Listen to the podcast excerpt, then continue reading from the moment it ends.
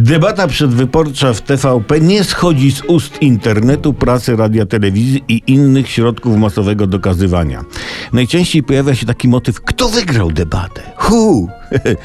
Czołowe miejsce zajęli prowadzący, bo najdłużej gadali. Spowodowane to było długością pytań, przy której Nil z Mississippi to taki drobny wyciek na zaworze pralki, ale automatyczne, więc troszkę cieknie.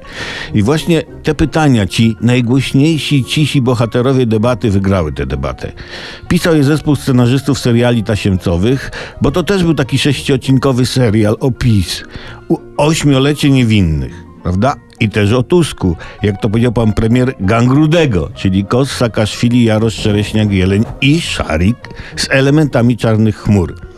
Tak, te pytania były na 102. Pytania wyrażały troskę o dobro Polski i zwycięstwo PiSu. Jakby nie wprost były w pytaniach i wieżby szumiące nad szemrzącym strumieniem, i czołgi warczące obok lasów pełnych polskich grzybów, że tu wymienię kilka prawdziwe koźla, kurka i innych, pobrzmiewały w pytaniach triumfy PiSu i pochylenie się nad ohydą Tuska i jego rządów.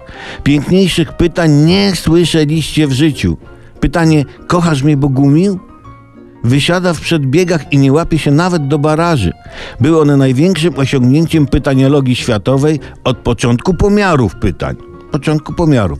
Inne pytania mogą już pakować kuwety, bo jeśli chodzi o rozmiar i treść e, pytań, będzie przyznawa- i jeśli będzie przyznawana nagroda Nobla w tej kategorii, to te sześć z debaty dostaną tego Nobla. Podwójnego. Ba, nawet poszustnego.